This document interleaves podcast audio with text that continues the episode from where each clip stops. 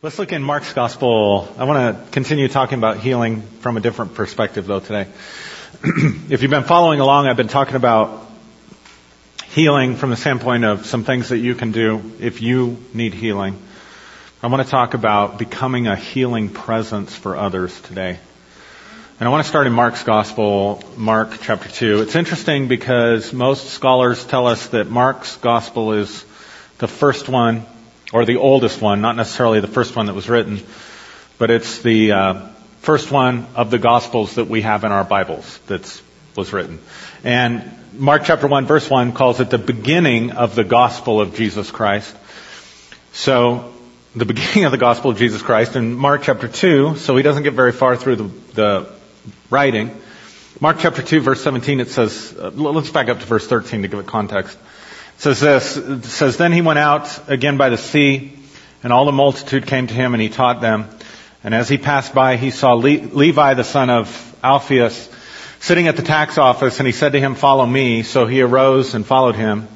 Now it happened, as he was dining in Levi's house, that many tax collectors and sinners who sat together with Jesus and his disciples, for there were many and they followed him, Notice there were many sinners and tax collectors, which means they were in cahoots with the Romans. If you were a tax collector, you were robbing from the Jews to help the Romans. That's why they were so hated. Still hated today, I suppose, but for different reasons. now it happened as he was dining in Levi's house that many tax collectors and sinners also sat together with Jesus and his disciples, for there were many and they followed him. And when the scribes and Pharisees saw him eating with the tax collectors and sinners, they said to his disciples, how is it that he eats and drinks with tax, collector, tax collectors and sinners? And when Jesus heard it, he said to them, Those who are well have no need of a physician, but those who are sick. I did not come to call the righteous, but sinners to repentance. Now, anybody that's been exposed to Western Christianity, Western gospel, and Western preaching will think about righteousness, repentance, and sin in the context of morality and legality. You'll think about it in terms of morality and legality. What's the law that was broken? How does it get rectified? So you think about sin, repentance, and righteousness within the context of law and forgiveness and pardon and behavioral change. It's interesting that in this book that says it's the beginning of the gospel of Christ, it does not introduce sin or righteousness or repentance within that context. It introduces it within a totally different context that makes no sense from a legal moral perspective. So here's what I mean. So we know that it's immoral to lie. How do we know that it's immoral to lie? We know that it's immoral to lie because the Bible says you should not lie. right? So if you lie, I'm trying to pick one we can all relate to since we're not all murderers or adulterers or, okay, anyway. Does that mean we're all liars? Maybe, I don't know. But, you get what I'm saying.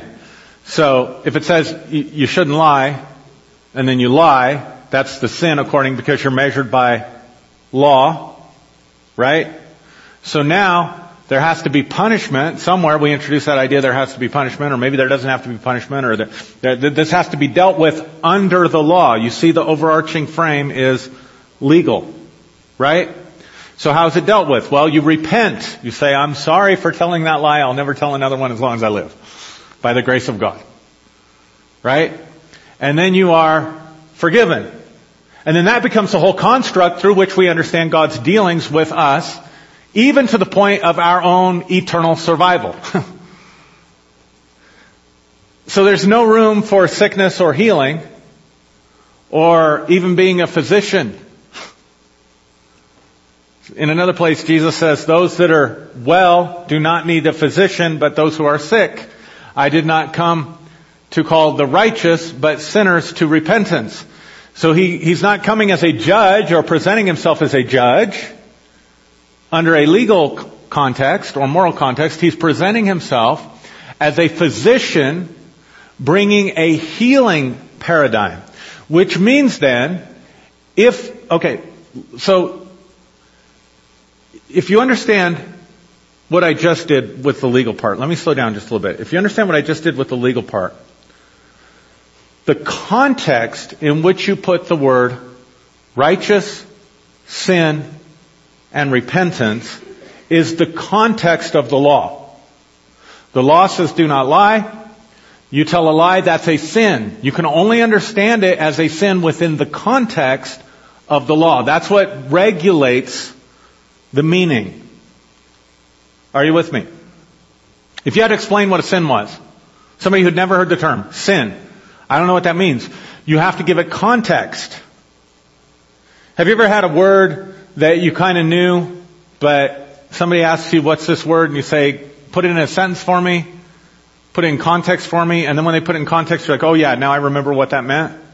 Because the context determines, oftentimes, or governs the meaning. So if you're going to explain to somebody what sin is, then you might say, well, sin is breaking the law. God said you shall not, lo- you shall not law, you shall not lie. You tell a lie, that's a sin, you broke the law. You see how the context determines the meaning of the word sin.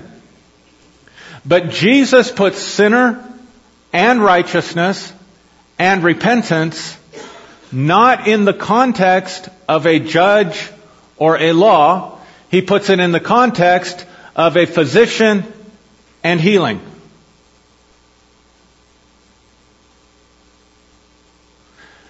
Therefore, you have to come up with a completely different meaning for righteousness, sin, and repentance.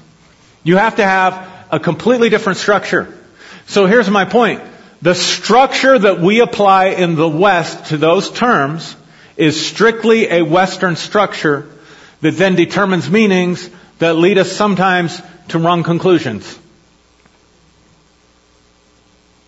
And if we go back to the original, see this, this blew my mind 15, 16, 17 years ago that these things, sin, righteousness, repentance, is not to be understood under a legal paradigm, but under a healing paradigm.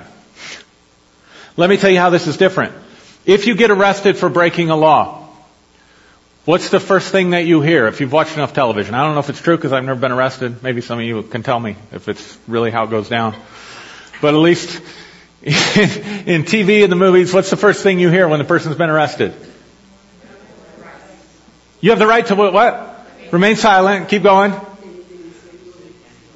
Anything you say can and be will, will be used against you in the court of law. So what are they telling you? It's in your best interest to share as little as possible. Right? So when you go before the, any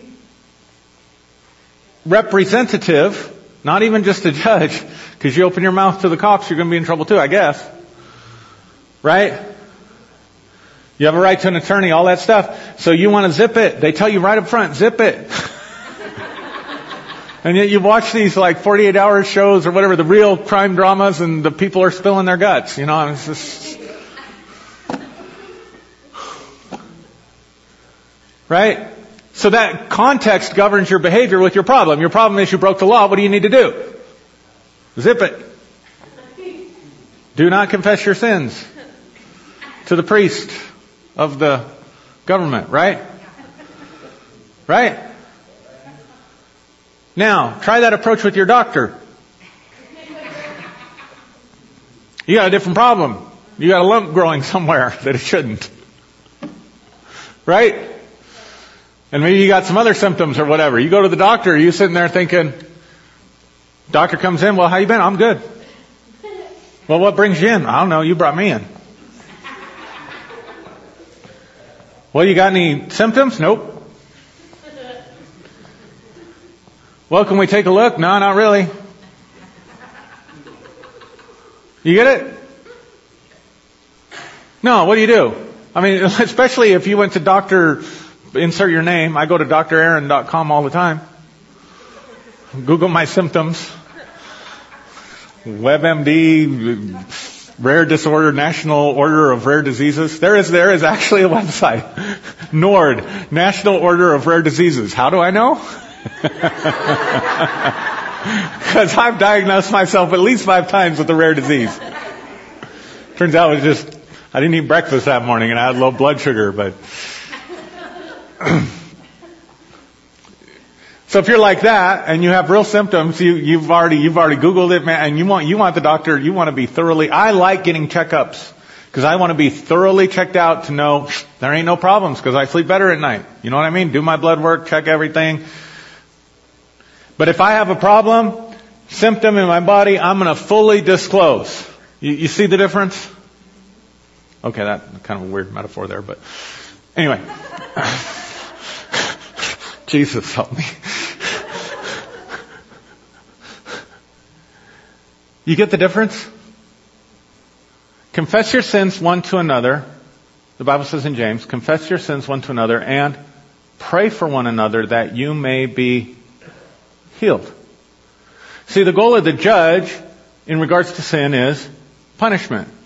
The goal of the physician in regards to sin is healing.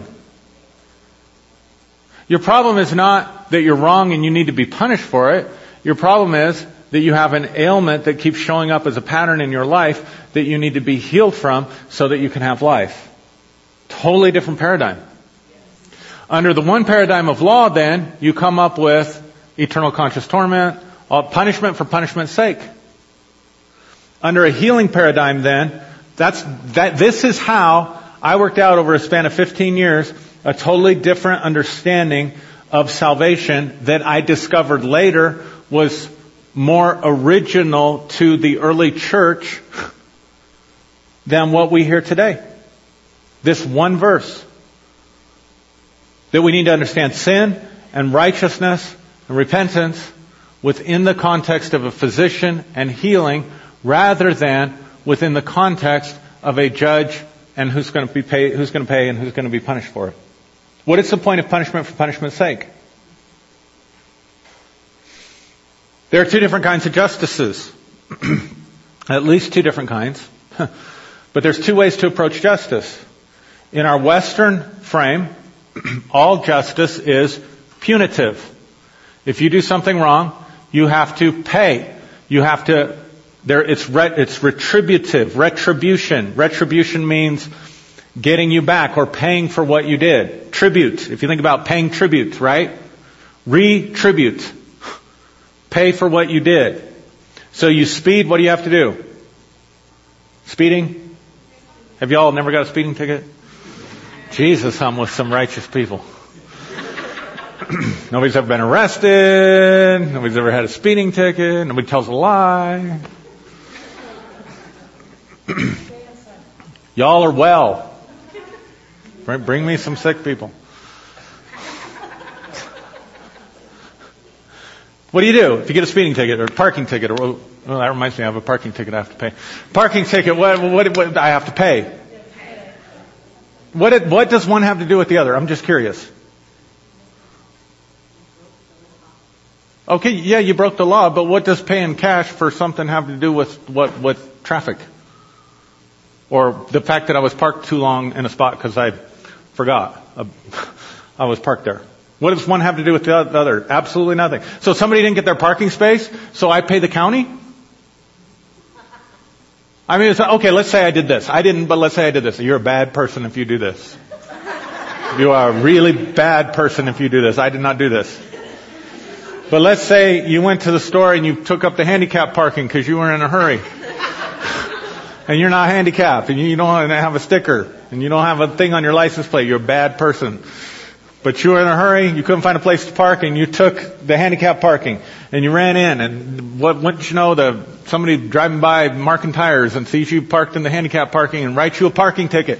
But what you didn't know was that somebody that needed it, really needed it, because they had to get their medicine, let's just make it as dramatic as we possibly could, they had to get their insulin, they're in insulin shock. they got to get their insulin right now, and and you're at Walmart and they got to get into the pharmacy and they can't they can't find a place to park because you took their parking spot. Now, who, who, where's the injustice? Think about it. Where's the injustice? The injustice is to the whom, whose parking space you took. And, and, and that person called the police. And the cop showed up and wrote you a parking ticket. Do you pay the person that you wronged? Where's the justice? Who do you pay? You pay the court. Where's the justice? But we call that just because you paid for what you did. Somebody does something wrong. Pick, pick your crime. Pick your crime. Well, let's stay, stay away from the big ones because they're too emotionally loaded. But somebody lands in prison. So somebody, let's say they steal from you, steal a bunch of stuff from you, whatever. And they land in prison. I don't know if people go to prison for stealing anymore, but let's just say they do. They go to prison. Who's feeding them? Who's taking care of their medical? But they're, but they are paying for what they did. Well, but they're being punished. But nothing's happened to restore anything. Your stuff didn't come back. Heck, the, the, the police department took some of your stuff for evidence so that the DA could show it in court and then they lost it. You don't know where it is. They recovered your stolen merchandise, but it went into evidence and you haven't seen it since. Right? I don't, this is not where I thought this message was going to go. I'm just going to say that right now. This is not how I thought this was going to go down when I was preparing it. but yeah, yeah, okay. So that that person is paying you back by not being a part of society anymore, and by not being able to be with their family, and that helped you how? How did that help you? Okay, let's go to the extreme end. So somebody murders somebody, so then they die in capital punishment, but you still are grieving the loss of the person that you lost, and now, I mean, that person, I'm not, not trying to be controversial, I'm just trying to show the difference. Now that person, okay, they lost their life, we say that's fair, but we forget about all the other people that weren't involved in the crime, who now are experiencing the same pain that you were experiencing, who did nothing to you. We don't think about them. Moms and children and whatever else is involved. But they're punished. Punishment for punishment's sake. What good does it do anybody? That's called retributive justice, and that's the basis of our entire society from a parking ticket to a capital crime. The whole spectrum. There's a different kind of justice that's called restorative justice, where things are restored or reconciled, where the system is set up to work that way.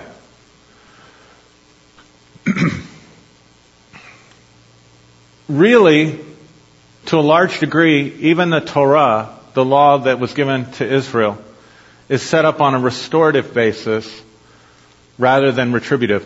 When, when they said an eye for an eye, that was not advocating, well, he took your eye, you need to go get his. It was trying to put limitations because our human nature is, you hurt me one time, I'm going to hurt you back seven times to teach you not to ever do that again. So God said an eye for an eye to keep you from going the full seven. Gouge out the eye, break the nose, and bust the testicles so they can't go to the worship service. Just, I didn't know if you knew that was in the Bible. like that's literally in the Bible. Well, anyway. I mean the part if you have a damage to, if you're male, anatomy gets damaged, you can't go to the temple. sucks for you. I mean, it's bad enough cut damaged in the first place, but now you're excommunicated from worship. I don't know. Go figure. But that's okay, ladies, because you're excommunicated once every month. So there's some crazy stuff in the Bible. I just love to mess with religious folk that pick, you know, this particular sin is an abomination. Look, God said this is an abomination. Yeah, well, God said you can't wear cotton polyester. True. You can't blend your fabrics. Do you know that? You can't blend your fabrics. Saints. So if you want to pull out this verse over here is an abomination, then I just want you to know if you're not 100% cotton today, like me, you are a sinner under the Bible. No, it's true. Absolutely true. Did you know uh, how many how many you ever had a cheeseburger? Let me see. Raise your hand. How many like cheeseburgers? Did you know all y'all are guilty under the law? All y'all are sinners. I see. I'm bringing out that Southern Bible Belt thing. All, all y'all, all y'all are sinners because you cannot blend your meat and your dairy. That's in the law. You can't do it. You can't do it. I'm just telling you, it's in the Bible. So if you're wearing cotton polyester, see, we, we, nobody mentions those. You get a tattoo, they pull up some obscure verse out of Leviticus. Oh, you shall not love mark your body.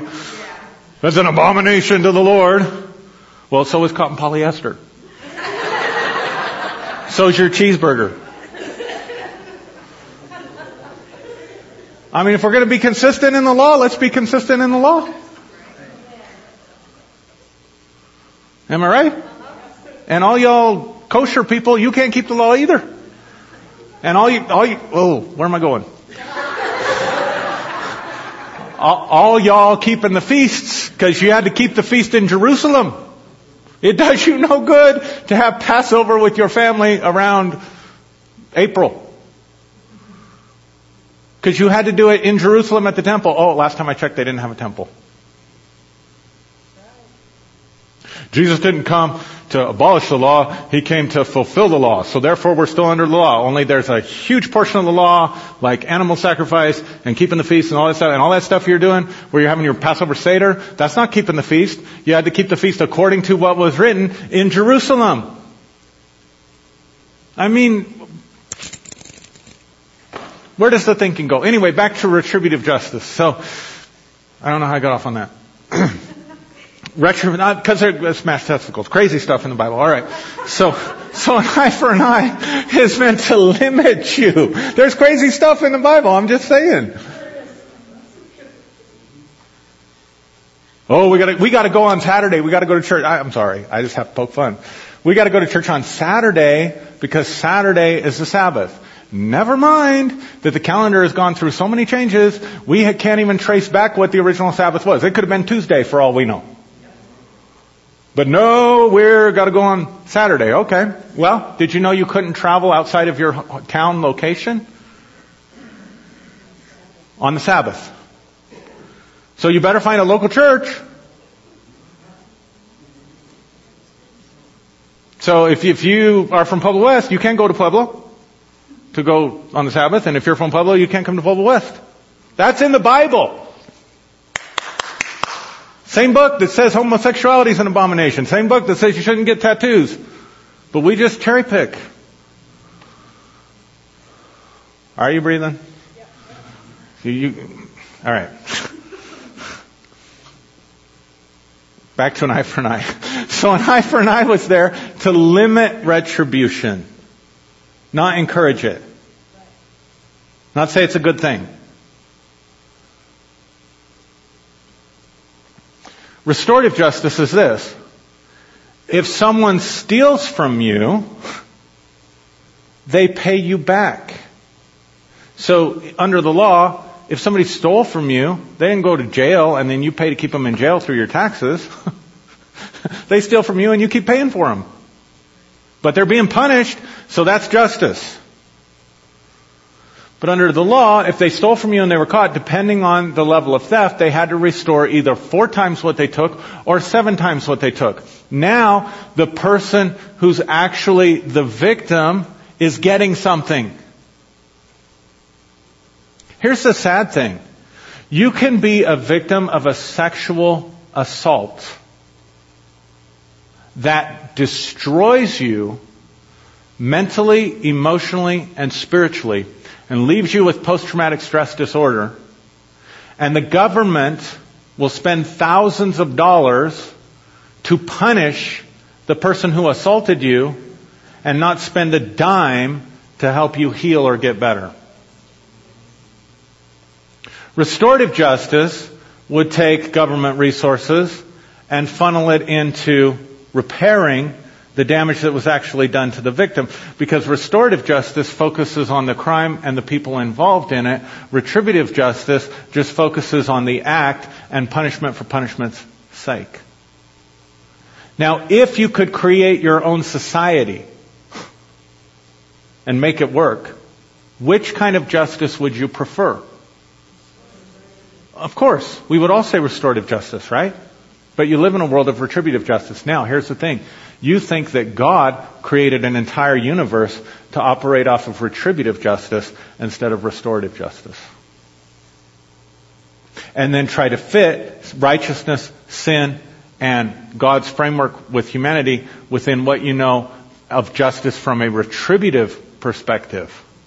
And think that was God's idea for the whole universe. But you just all just said, most of you raised your hand and said, if I could create a world, I'd create it on restorative justice. Are you better than God? So we say, okay, here's a set of laws. You broke these laws. Now you have to be punished for punishment's sake. And the worst law that you could break is, is, is not believing in an event that you never saw happen. You never talked to anybody that saw it happen. You didn't believe that Jesus died on that cross for your sins. And you didn't believe that He was raised from the dead for your salvation. So therefore, you're going to be punished, kept alive for all eternity with the worst tortures and pains imaginable because you were wrong. That's really what religion teaches us, gang. Think about this. I mean, this really got to me when I thought about this when I was doing the series on hell. And if you haven't seen that, I'd encourage you to watch it. It's on, it's on YouTube. Because it's not biblical. I don't believe in hell anymore, not because it's sentimentality. I don't believe in hell anymore because I actually studied what the scriptures say about hell. It was the Bible that convinced me. and logic. Because even just now, you said you'd rather have a restorative universe than a retributive universe, but most of us believe in a God and a, who exercises justice in a form of retribution or punishment for punishment's sake and not restoration. And I'm telling you what Jesus said here destroys that paradigm because physician and healing is all about restoring the person involved, not punishing them for the sake of punishment. That the entirety of salvation and God's dealings is the repairing of the world. See, the Jewish people, they actually get it. Drives me nuts when Christians say, well, they're not born again. They didn't have the Holy Spirit. They get it better than you do. I'm sorry, they just do. Because there is a term in Judaism called tikkun. And tikkun means the reparation of the world. It means something's broken, something's sick, something's wrong, and we need to go to work to repair it and restore it, not punish it and destroy it. But we have a God who's going to destroy the whole thing. I'm not saying we, I'm just saying Western religion has taught us a God that's going to destroy the whole thing in a nuclear holocaust, right? Right after Jesus snatches a few of us out of here, if we believe all the stuff we're supposed to believe. And then everybody that didn't, they just, they, they, they go into God's torture chamber. And so here's God's torture chamber. God's torture chamber is the kind of torture chamber where there's no anesthesia and there's no death to set you free from the torment. See, this is what really got to me when I was doing this series on hell saw a movie, a law-abiding citizen. You want to you want to see retributive justice. You want to see why God put an eye for an eye. Just go see law-abiding citizen. It's not a true story. It's very fantastical, but it speaks to the impulse that we have for retributive justice because really retributive justice is our justice. It's our natural animal inclination. We got hurt and we want to hurt back. And that's why we think God is that way, because we have projected our own shadow self onto God and called it God when it wasn't God. But in Law Abiding Citizen, this guy, uh, gets, uh, spoiler alert. his, his family, uh, wife and daughter get killed in front of him, and he plans out this revenge, retribution. And he finds one of the guys involved, and he takes him to an old abandoned warehouse, and he ties him up, and I'm going to be graphic. He puts a mirror in front of him so he can see everything, and he cuts his eyelids off so that he can't close his eyes. And then he has certain drugs that he's gotten from the hospital and he says, these drugs here, when you pass out from the pain, they're going to revive you. And then he takes his time with just all these little things to pain and then keeps reviving them so he can keep experiencing pain. What do you, what, what do you think of, I mean, forget about the movie, what do you think about that? What do you think about somebody who's so bent on dishing out pain to a human being that they're going to find ways to revive you when your own natural system shuts down and says, I can't take it anymore. They're going to find a way to revive you. Oh yeah, but this person killed his wife and daughter. Okay, well let's do it this way then. Let's say that you did that because of a person's race. Let's say you just didn't like somebody. Here's somebody, not you, but here's somebody who just doesn't like somebody. Let's, let's pick on white supremacists. Whatever version, Nazi, KKK, whatever you want. And they just thought, I don't like a person because of the color of their skin, because of their creed, because whatever. Let's say color of the skin, because you can change creeds. And so I'm just going to take that person because I don't like the color of their skin, and I'm going to inflict pain on them for who they are, and then because I want to really get them, I'm going to keep reviving them over and over again with these drugs so I can keep inflicting more pain. Okay. So now we have a version of God that how many evangelicals will tell you, you don't go to hell. How many in the Western, God doesn't send you to hell for your sins. God sends you to hell for rejecting Jesus. What do you mean rejecting Jesus? Well, not believing that he died on the cross for your sins or that he was raised from the dead. Well, how do I know that he was? Well, the Bible says. Yeah, but the Bible also tells me I can't wear cotton polyester. The Bible also tells me I can't eat a cheeseburger. Yes, but you have to believe it. Okay, so I, so essentially I can go out and murder and rape and maim and live selfishly, but as long as I pray the prayer, I'm, I'm in prison, um, wherever I am, I'm on my deathbed, but I pray the prayer. I'm good. Because it's been wiped out in the books of heaven. And so now I go, I go to heaven. Somebody else lived a basically decent life, did the best they could, but they just weren't convinced or persuaded by your testimony or by the TV preachers that they heard or the Chick tracts that they found in the toilet paper. Anybody ever? no, I'm, I'm serious. So just, I, I didn't know, yeah, you don't remember Chick tracts? Oh my God, you guys aren't even saved. You guys aren't even Christians. if you don't know what a Chick tract is, you, you just, you, oh my. I knew we should have done that course on evangelism. They're published by a guy named Jack Chick and they're little newspaper looking things and they're cartoon things. And you'll find them sticking on your windshields. And I thought that nobody's done Chick tracts in 30 years and just like last month, one of my coworkers brings in this Chick tract that she found in the toilet paper and the bathroom on the university that's all about how she's going to hell and she needs to receive Jesus. And, and she threw it at me and she said, she said, I'm already in hell. and if God doesn't like me, I'm not too fond of God either. Yeah, that Chick tract was real effective. But that's the, but okay, so you have somebody who who, and, and this person is a wonderful person, does all kinds of generous stuff and great stuff for people, but she didn't believe the Chick tract. And obviously she's had a lot of pain in her life because she said, I've already been in hell. And maybe she didn't believe me either because I'm a little bit off my rocker. Just ask, there are plenty of people out there will tell you I am. So she stands before God. Well, bless God. This person over here who just lived selfishly and did everything, they, they, they believed the Chick tract. But you, you didn't believe in an event or a person you never met or couldn't see or didn't meet anybody who actually was there for the events. Or you were born in the wrong culture. And so now you're going to go into a torture chamber where you're going to be inflicted with the worst pain imaginable, but that's not enough. God is going to keep you alive and fully conscious so that He can just keep inflicting more and more and more and more and more and more and more and more and more torture. And that's what we give our money to. That's what we devote our time to. That's what we go out and tell people. And if we get people to pray the prayer, we feel like we really accomplished something great. And it feeds our ego and that's about all it does.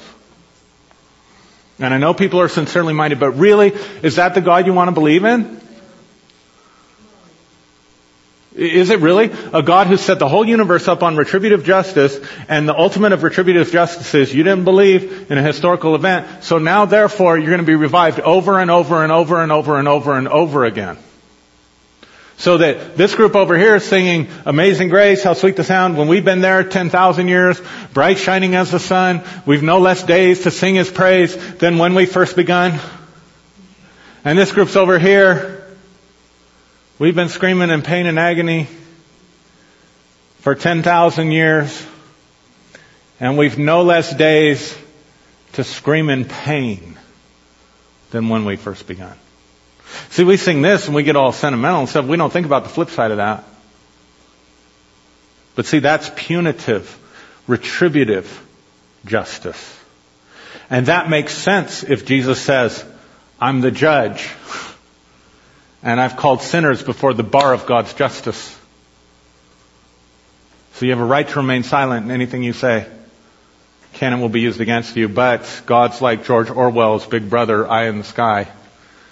He sees everything, not only what you did, but what you think. And what you thought about doing, but didn't do because you didn't have opportunity. Oh yeah, and by the way, to come back to the racial comment that I used a minute ago, because I'm sure that made no sense to you, because you see, you were all born sinners.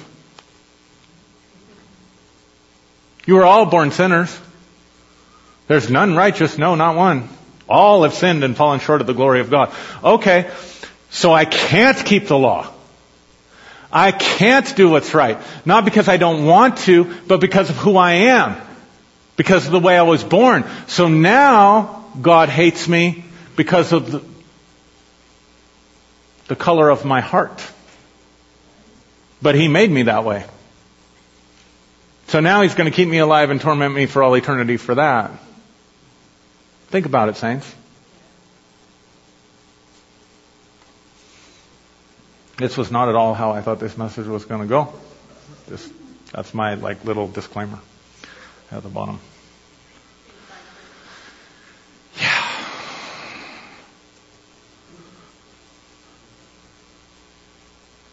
But what if God's just? But see, that's, that's, that's the whole framework it's built upon. God cannot be just. How can God be just and loving at the same time? Because we presuppose, built into our concept of justice, is retribution. Well, God's not just if He doesn't punish the sinner. You mean to tell me Hitler didn't go to hell?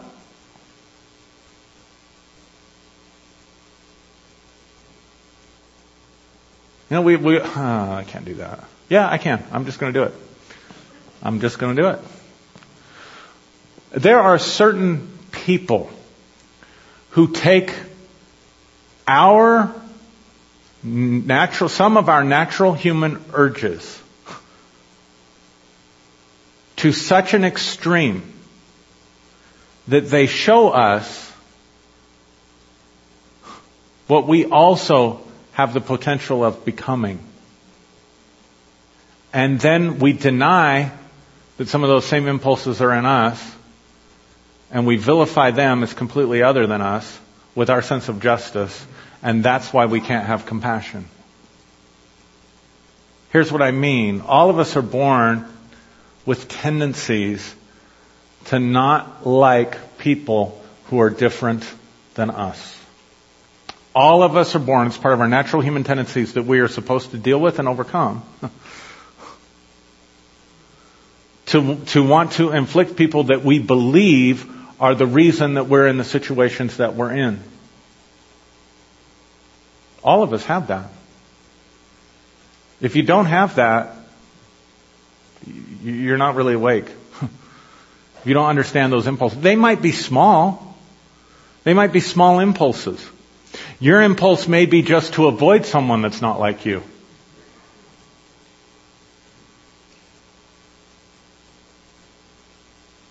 Your impulse may be to just gossip or talk about them, or, or group a group up as that's them and this is us. So you didn't take it to the nth degree. You, you understand what I'm saying? But that impulse is in us. So someone else who cultivated that impulse, who was deceived by the impulse, who knows what was broken and wrong in their soul? Who knows? I haven't got a clue. Not a clue. But somehow we find these certain things and we think, well, they should be denied any grace, any redemption, any opportunity at change or growth. Not me, because my sins are little. I should be, I should be forgiven. I should be given mercy. I should be given opportunities to change and to grow. But there are certain ones that we limit and say, no, that should be denied to them throughout all eternity because look at what they did. But you don't understand. The same impulse was in you. It, you just cultivated your life differently than they did. Not saying at all what they did was right, but I'm saying in what world does it make sense that whatever a person did in their 50, 60, 70 years of life, that God should keep them alive and keep torturing them when He gave you those impulses to begin with? Okay. Maybe we should call this one the logic of religion.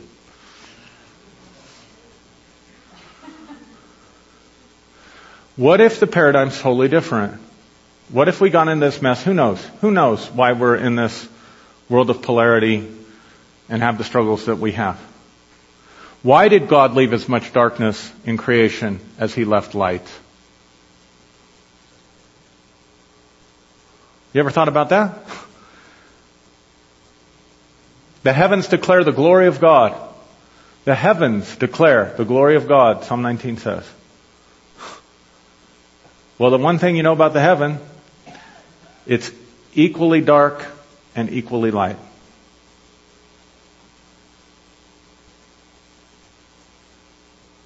Equal polarities. And guess what? God put polarities in us too.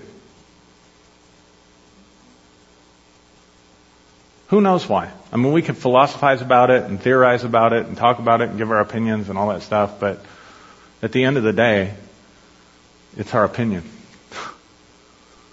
But the issue becomes, do we believe that our Creator and our Savior is out to just punish everybody for what's wrong for the sake of punishment? Or is there some tikkun? Is there some repairing of the world? Is there some fixing and healing? So let's come back to our liar. let's come back to the person who lies.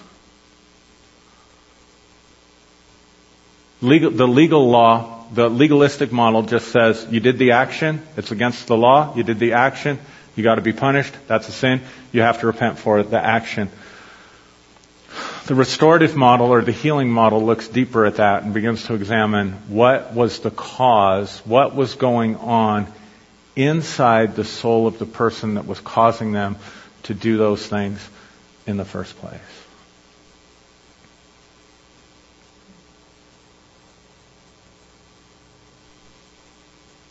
I, I hate to even bring this up, but I'm going to, because for whatever reason, God just has me like exposing our shadows right now. I don't know why. I had no intention of doing this, so I'm just rolling with it. You can say I'm blaming him, whatever, but.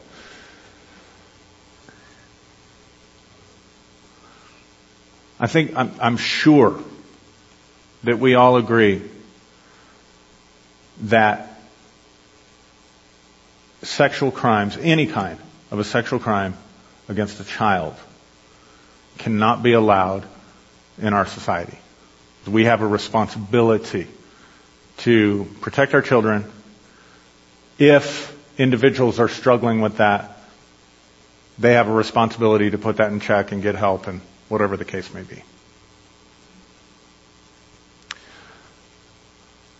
And it's easy to vilify that behavior under this model and just say they should be punished and sent away. Right?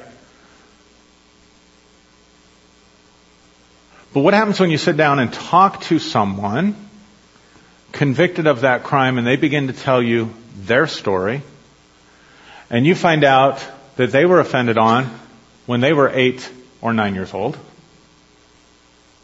by an uncle and it's, and it's male. I, I can't even imagine, because I was never a victim of sexual abuse, I can't even imagine what that would be like. Let me just say, I can only imagine what that would be like.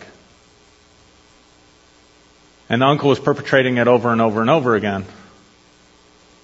And so, this individual has the opportunity to go on a Boy Scout trip. The Boy Scouts are great, right? Surely you can trust your Boy Scout troop leader. And he opens up to the Boy Scout troop leader, who's also an offender, and realizes he's found an easy victim. And instead of finding healing or restoration, he gets perpetrated on again.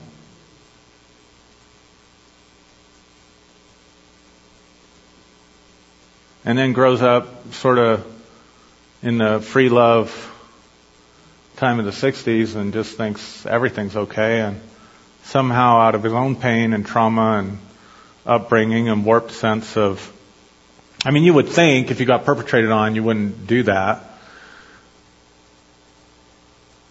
But what you don't realize is a child never seldom seldom does a child have the intellectual capacity and the moral sensibility to blame the perpetrator and not blame themselves. Oftentimes, the victim that is an adult will blame themselves. I shouldn't have gone to that party. I shouldn't have worn a dress that was so short. I shouldn't have had alcohol that night. As though somehow their actions were the cause of the crime that was committed against them. And I'll never forget talking to this person who was a perpetrator, and I'm not justifying it. Please don't misunderstand me. I'm going where angels fear to tread. But I'll never forget he looked at me and he said, where was the justice when I was the victim? And this guy, he was far enough along in his treatment and stuff. He wasn't trying to validate his behaviors. He wasn't trying to justify his behaviors and whatever. There was none of that coming across in the conversation. It was just a genuine look of hurt and he said, where was the justice when I was a victim. And see, that's the problem. Because retributive justice does nothing for the victim. Restorative justice would focus on the victim. So why does the person lie? why does the person lie? Maybe because when they told the truth too much when they were a kid, they got into too much trouble and it caused them too much pain and they realized if I fudge the truth, it doesn't hurt as bad. And maybe they can't quit lying because they can't quit hurting.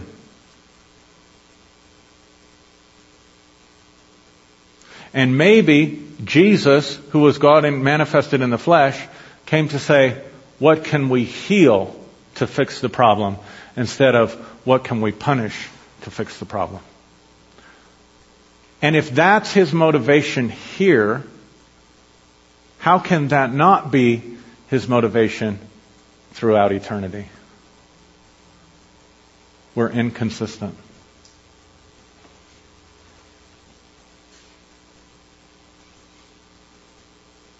Oh. Maybe God wants you, to see under this thing, you try to hide your sin even from yourself because my God, nobody wants to go to that torture chamber. Nobody wants to have to face a God that's that angry. So, even to myself, when I'm under that system, I'm telling myself, consciously or unconsciously, I have the right to remain silent. Anything I say can and will be used against me.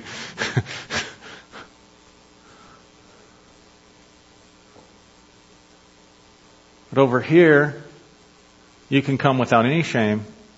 I mean, hopefully, if you have a growth on your body, a tumor somewhere, Shame does not keep you from telling the doctor about the problem and getting the help that you need so that you can be healthy. I would hope that's the case. But over here, shame will keep you from getting the help that you need. Fear will keep you from getting the help that you need.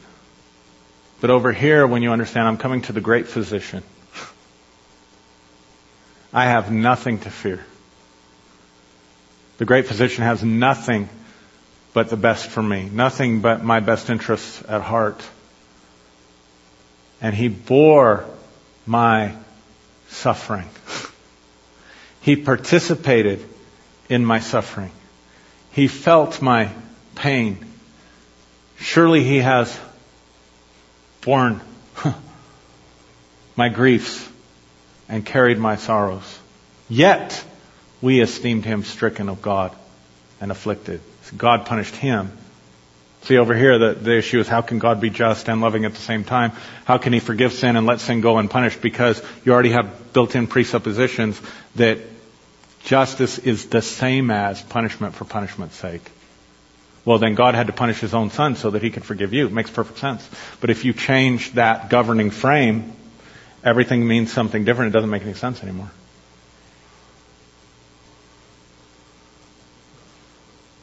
So maybe it wasn't God striking him so he could forgive you. Maybe it was him participating in your sorrows and participating in your griefs and, and, and saying, look, you can find God in the darkness every bit as much as you can find God in the light.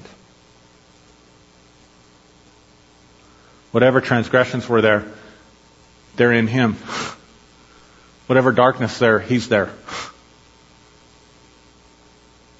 And maybe until you can find God in your shadow, until you can find God in your darkness, you can't really be whole.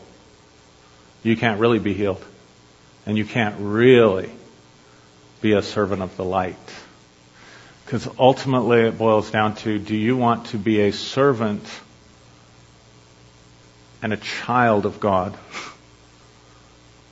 And by servant, I'm not talking about serving God from this kind of enslaved mentality. I'm talking about the love of God flowing through you and you being so in touch with the pain of humanity that you cannot sit still. I had a friend that told me how enlightened he was because he's one now with creation. He's one now with the universe. I said, really, that must be overwhelming. Oh no, it's great. It's the most ecstatic feeling in the world. Really? Then you aren't one. Because if you really were one with everything. You'd be one with the poor.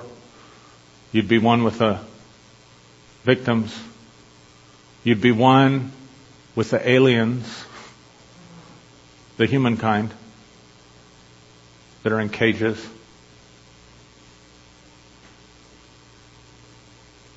You wouldn't be able to handle it if you really experienced it because you'd be just as much one with the darkness as you would with the light. And that's actually what Christ did. So that you can find him in the dark and you can find him in the light. And you don't have to, like Adam, put on fig leaves and hide yourself from the presence of the Lord who wants to walk with you after your fall in the cool of the day.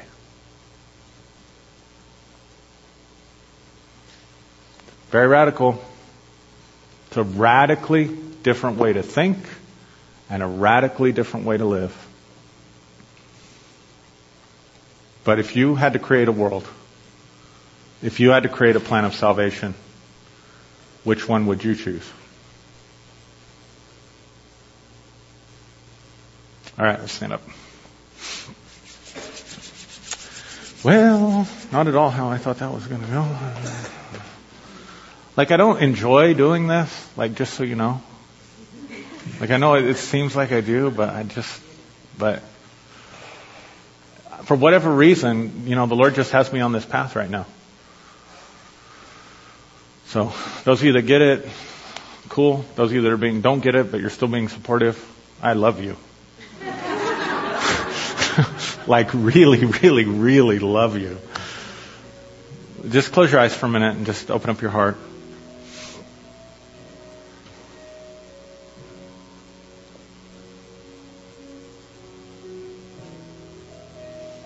I want you to just take a moment and just think about what would, how would your view of reality change if instead of it being based on retributive justice. It really is based on restorative justice.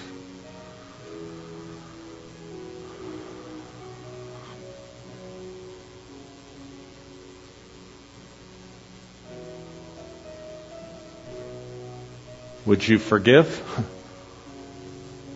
Would you bless? Would you be able to forgive those that hurt you? Would you be able to bless those that are your enemies? And maybe most importantly, would you be able to have compassion and grace for yourself? And what if that's the mind of God? What if that really is the mind of God? So, Father, in the name of Jesus, I just thank you for your Holy Spirit that comes and heals our hearts. Thank you, Jesus, that you come as the great physician. That you come as mender and reconciler and lover and healer and redeemer of all of humanity, of all of us. And however it works out, Lord, I believe that you won't stop until It's kind of crazy, huh? We celebrate soldiers for their motto, no man left behind. Believe in a God that leaves 90% of humanity behind. What if you believed in a God that just said nobody gets left behind in this thing? And then you just trust Him with that process. To be good and to be just, to be fair. I think that's the reality of who God is. God bless you. Hope you have a wonderful day. Thank you for listening. Thank you for coming today. Amen.